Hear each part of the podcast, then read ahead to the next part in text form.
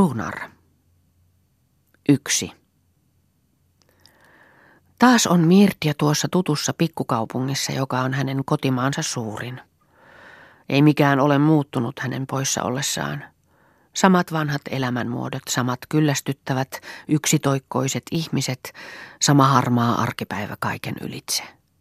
Ei, tässä maassa ei ollut ikinä elänyt boheemeja, eikä boheemi-fantasioja – ja kuin pois puhalletut olivat ne äkkiä Mirtiankin mielestä. Hän ei saattanut edes enää ymmärtää, kuinka hän oli voinut kulkea siellä ulkona sellaisissa unissa. Hulluutta ne olivat olleet kaikki, kuvittelut resignationista ja ihmisestä ja spesialisteista ja ihmisen ymmärtämisestä. Noin matkastimulanssina saattoivat ne vielä käydä, mutta täällä, mitä tekisi hän niillä täällä? Ei yhtään mitään. Täällä vallitsi alituinen harmaa arkipäivä, ja sen, joka täällä tahtoi elää, täytyi arkiaskareita toimitella. Tämän tiesi Mirja jo ennestään, mutta nyt tiesi hän vielä jotakin muuta. Hän tiesi, että hänenkin vuoronsa tulisi antautua. Hänenkin täytyi välttämättä saada jotakin kouriin tuntuvaa elämän sisältöä, oli se sitten mitä tahansa – Hänenkin täytyi tahtoa jotakin, tehdä jotakin ja uskoa sitten ainoastaan tekojensa näkyväisiin tuloksiin. Hänenkin oli jo aika tulla realistiksi, pois kaikki lapsellisuudet ja pilventakaisuudet tästä lähin, koska hän nyt kerran oli tehnyt sen tyhmyyden, että oli tullut tänne takaisin.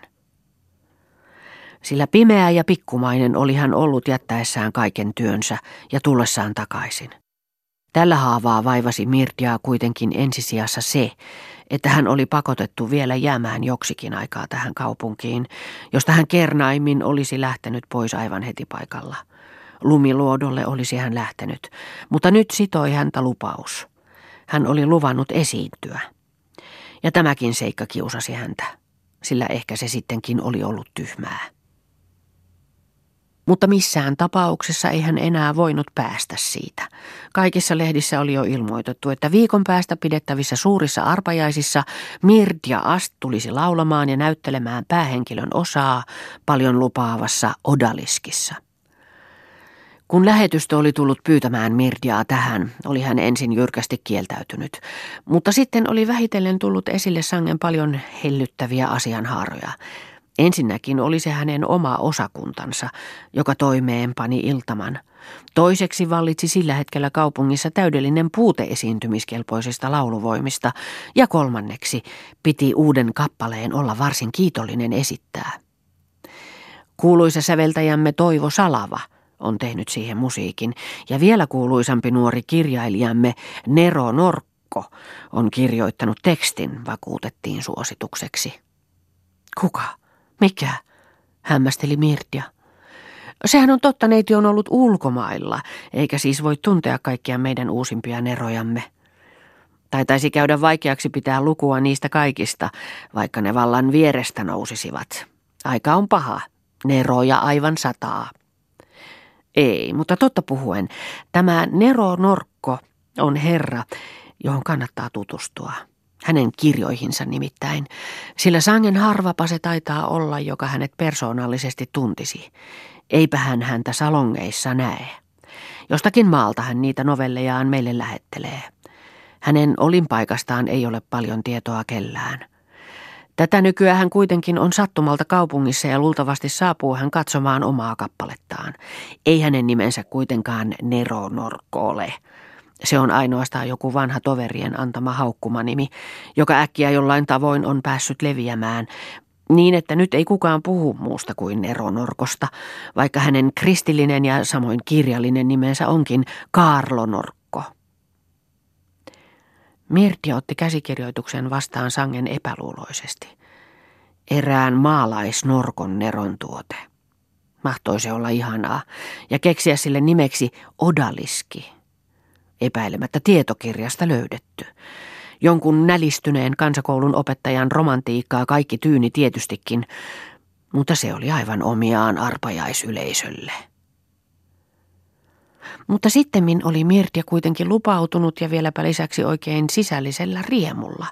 Niin, menepä selittämään ihmissielun selittämättömiä käänteitä.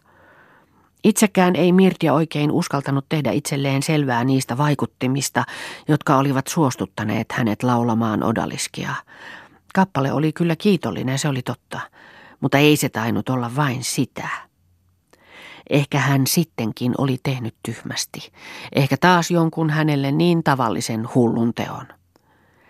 Ja Mirti alkoi taas selailla käsikirjoituksia. Musiikki oli todellakin kaunis, sitä ei käynyt kieltäminen, ja kuvailmat verrattomalla koloristisella tyylillä piirretyt. Itämaisessa ilmakehässä lepää muhamettilainen paratiisi, haaremeineen ja mustine orjineen, palmuviuhkoineen ja helmeilevine maljoineen. Lepää. Mikään ei värähdä. Haaremi nukkuu ja mustat miehet seisovat kuin patsaat.